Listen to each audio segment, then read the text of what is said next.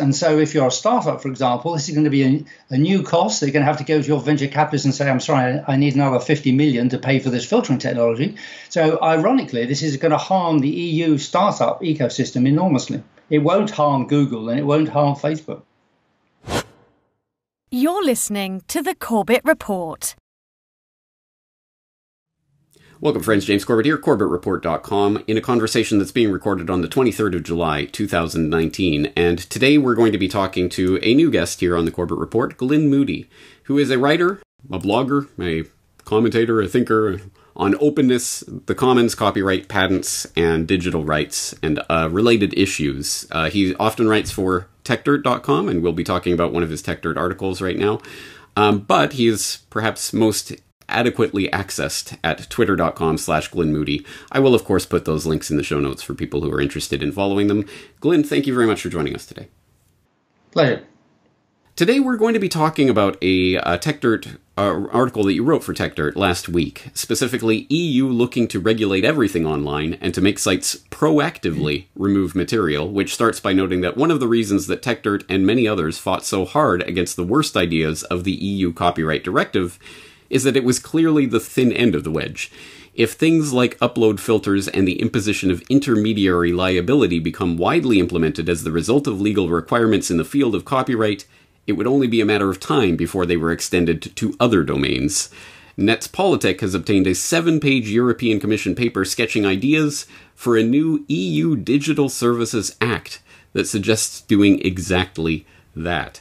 Uh, an ominous uh, little piece of information coming out here, but let's set the context for people who might not know about it. I did talk about the EU Copyright Directive at the time that it was uh, passing, but just set the, that context for us. What what is the EU uh, okay. Copyright Directive and why is it important? The EU Copyright Directive was designed to update copyright for the digital age, is how it was presented, which actually was a good idea because it certainly needed updating. Unfortunately, as is often the case, the copyright industry managed to influence a large number of the politicians involved and turned it into an instrument for essentially regaining control of the internet because in many ways the copyright industry has hated the internet for the way that it's opened up things that you know you and me can just publish information whereas in the past they were the gatekeepers and so what they've been trying to do for the last 20 years is, is really regain control. And the copyright directive, unfortunately, is a big step towards doing that. And the principal part that is the problem is what was called Article 13 and has now been renamed as Article 17, which essentially, despite the fact that it hides it, uh, requires larger sites to uh, use upload filters for material which members of the public want to place on some kind of server. Um, and what's really quite uh, appalling is the way that this was sold as definitely not involving upload filters. And then once it was passed, the politician said, well, actually, it does involve upload filters. So it's one of the most deceitful pieces of legislation that we've seen in many years. And the really worrying thing is that when you have upload filters, uh, the only way to do it is to use automatic upload filters because if you look at the vast volumes of material being put online, it is impossible for a human to do this. So you have to have algorithms. And as we increasingly know, algorithms are very fallible. So they're going to make mistakes. And because they're companies, they will always err on the side of caution, which means that when in doubt, you just block it. So there's going to be a lot of legal material that is blocked by these filters purely because the company doesn't want to take the chance. So that will radically change the freedom that you and I have to upload material and indeed the entire nature of the internet. Right, and just in case people didn't quite understand that, the upload filter is uh, would be put in place to pre-check any information being uploaded to a site like YouTube, for example, for copyright before it even gets uploaded before it even gets on the platform, I should say. That's right. So it's radically different because at the moment the situation is that you can upload things, and if it turns out they're illegal for any reason, the site has to take them down, which is a sort of a, a fair process. But as you rightly say, this turns that on its head by requiring sites basically to pre-filter everything that goes up. Um, and, and, that's a radical change for the internet. And uh, because it's happening in the background, we wouldn't even know when the mistakes were being made. So it's a really, really bad step. Now, what sorts of sites would that apply to? Obviously, something like YouTube where you're uploading videos, but what other kinds of sites where people are uploading? Okay, so perhaps I'll just clarify for your uh, viewers that this is what's called a directive. And that's a special kind of law within the European Union that requires every national government to pass local laws implementing it.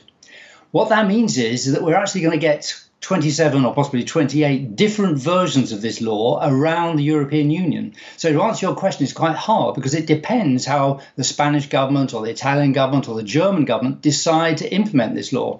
So it's going to be a, a complete mess for a start. But in theory, it was just going to be the larger companies, as you rightly say, things like Google's YouTube, Facebook, and such like. The irony there is that most of them are already carrying out their own filtering. So for them, this isn't a problem. What is going to be a problem is for the little EU companies that currently don't filter and may have to start filtering at great expense. And so, if you're a startup, for example, this is going to be a, a new cost. They're going to have to go to your venture capitalist and say, I'm sorry, I need another 50 million to pay for this filtering technology.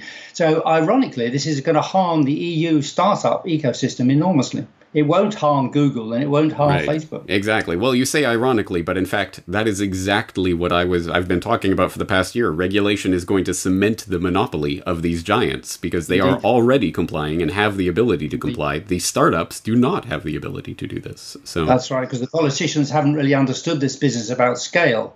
Um, they, they have a very sort of old-fashioned uh, idea of about legislation, and they don't understand as you say, Google and Facebook are in some sense, you know, so far beyond what the law can impose on them. They just don't care. Or lobbyists are running the show and politicians are dancing to their tune. Either well, way, yeah.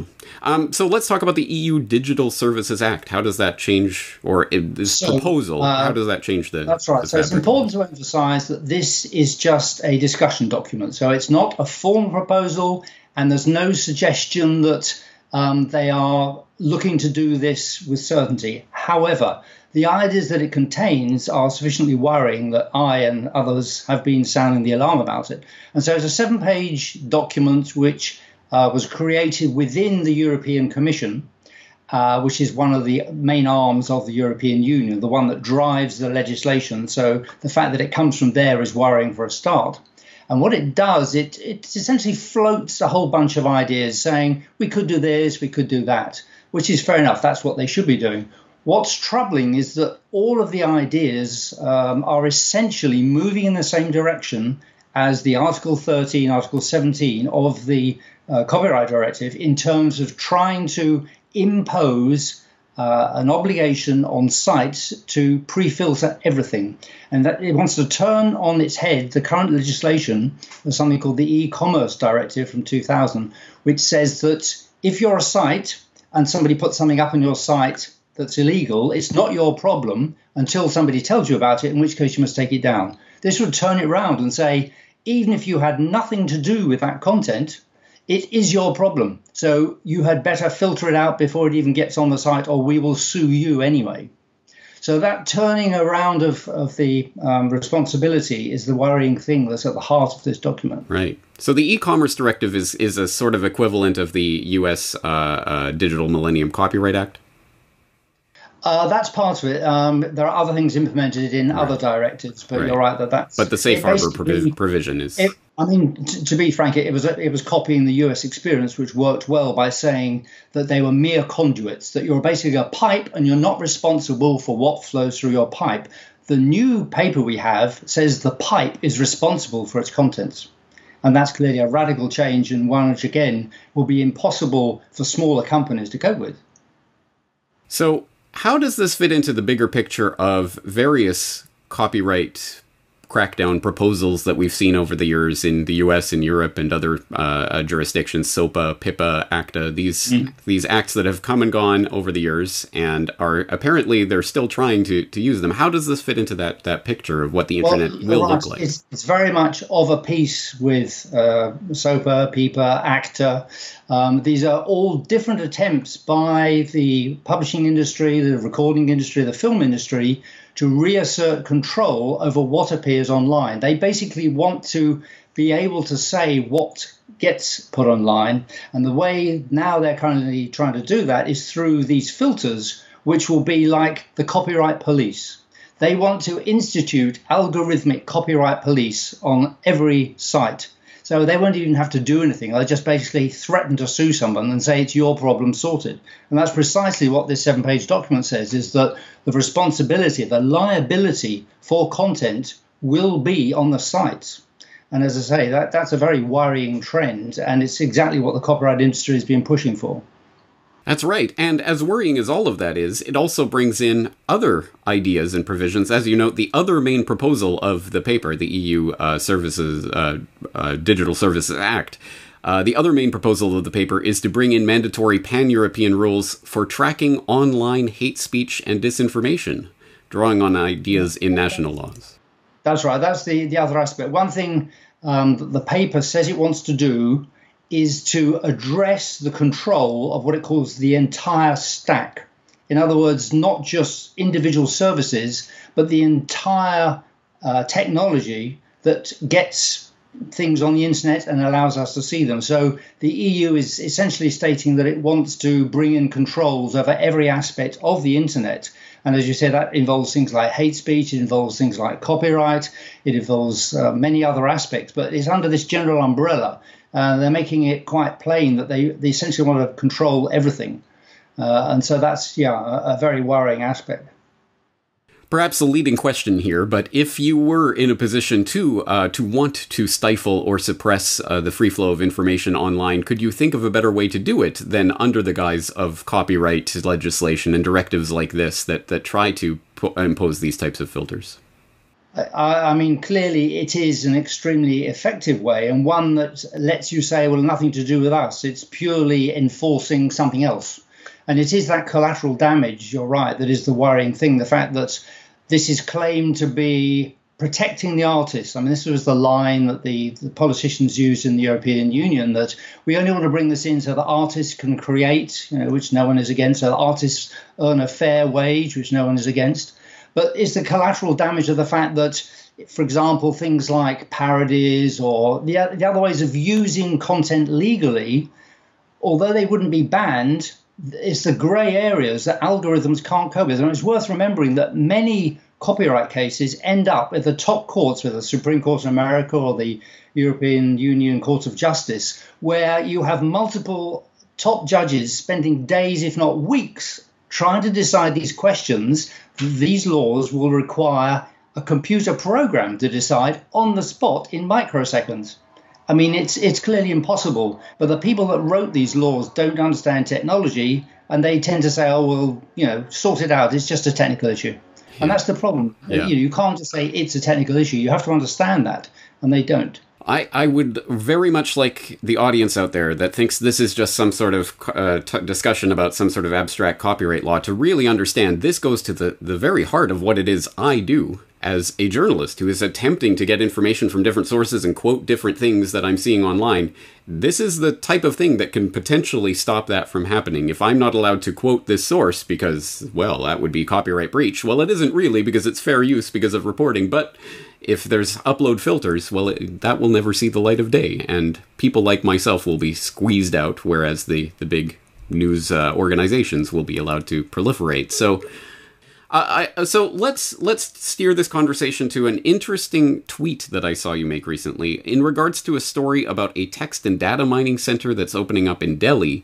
that's going to be uh, taking in millions of scientific papers in order to, so that scientists can use software to add text and data mine those those articles for various purposes. But they they're not allowed to read those articles because of course that's a big no-no. That would be breaking copyright. But they they're setting up algorithms to to sort through these which goes to show at least part of the absurdity of this situation. And it would it would be almost a laughing matter if it wasn't so serious. For example we know that this is what ultimately led to Aaron Swartz being prosecuted and ultimately his suicide and death because of the the uh, ridiculous imposition of uh, the attempt to control information that is embedded in these laws. And in fact, you, you expressed that in your tweet where you said, perfect demonstration of how copyright stops people accessing and creating knowledge. Time to abolish it. A bold statement. So let's hear your, well, your take. I, I, think it's important to put copyright in context. I mean, in fact, as usual, we Brits are to blame because we formalised the first kind of modern copyright law in 1710, the Statute of Queen Anne. And that worked well enough at the time, but the problem is we're still using that. We're using 18th century laws for 21, 21st century technology. And the 18th century laws are based on the idea that knowledge is scarce and that books are scarce, and therefore you must protect them. Whereas we now know on the internet, knowledge is not scarce and information is not scarce. And so to apply the laws of scarcity to something that can be copied infinitely necessarily causes problems. And things like the, as you mentioned, the text and data mining, we are being stopped from discovering new drugs. We're being stopped from discovering new medical treatments that could save thousands of lives because of copyright. So, copyright is no longer arguably spreading knowledge, encouraging knowledge, but is actually an obstacle to knowledge. Well, some heady thoughts, and they do stem from these very important issues that are being decided right now that will have an impact on the way the internet develops from here. I mean, this is such an important issue for 21st century society. I really don't think I can stress this enough. Um, if you like the work that I do and the work that Glenn does and other people who are attempting to spread this inf- type of information online, you have to be interested in what is happening right now. And presumably, there is a way for people to make their voice heard in the EU bureaucracy, uh, although I'm not holding my breath? well, we, we've stopped things in the past. We stopped the ACTA anti counterfeiting trade agreement. Um, TTIP, a big trade deal, just ground to a halt. So, it, you know, we lost the one on the copy directive, but you know, we stopped others and we could stop uh, further things in the future. You know, that's a very good point. And for people who don't remember that story, I did do a report several years ago uh, when ACTA was being forwarded and when it was ultimately stopped. And I think that is a good piece of history to remember mm. because, yes. People tend to forget our victories. They tend to obsess with the defeats, but yes. we have victories. We can do it again. Yes, it is a good point. So I will direct people to that. I'll, of course, I'll put the show uh, in the show notes all the links to all of the things we've been talking about in this conversation. Um, what is the next step for the EU Services uh, Directive, or what's it called? So basically, things are complicated because we've got a changeover of the actual politicians within the European Union, within the Commission. So we have to see what their priorities will be, and once they start to articulate those then I and many other people will start warning about the bad stuff in there and making sure that the politicians realize that you know we're watching them and they can't just slip the bad stuff through. All right. Well, I will be watching your reporting, and we'll have you back on if and when there's important developments that the audience needs to know about. Uh, once again, the article we're talking about today: EU looking to regulate everything online and to make sites proactively remove material available at TechDirt. And Glyn's writing is available at twitter.com/slash Glyn Moody. The links will be in the show notes. Glyn Moody, thank you for your time today. Pleasure.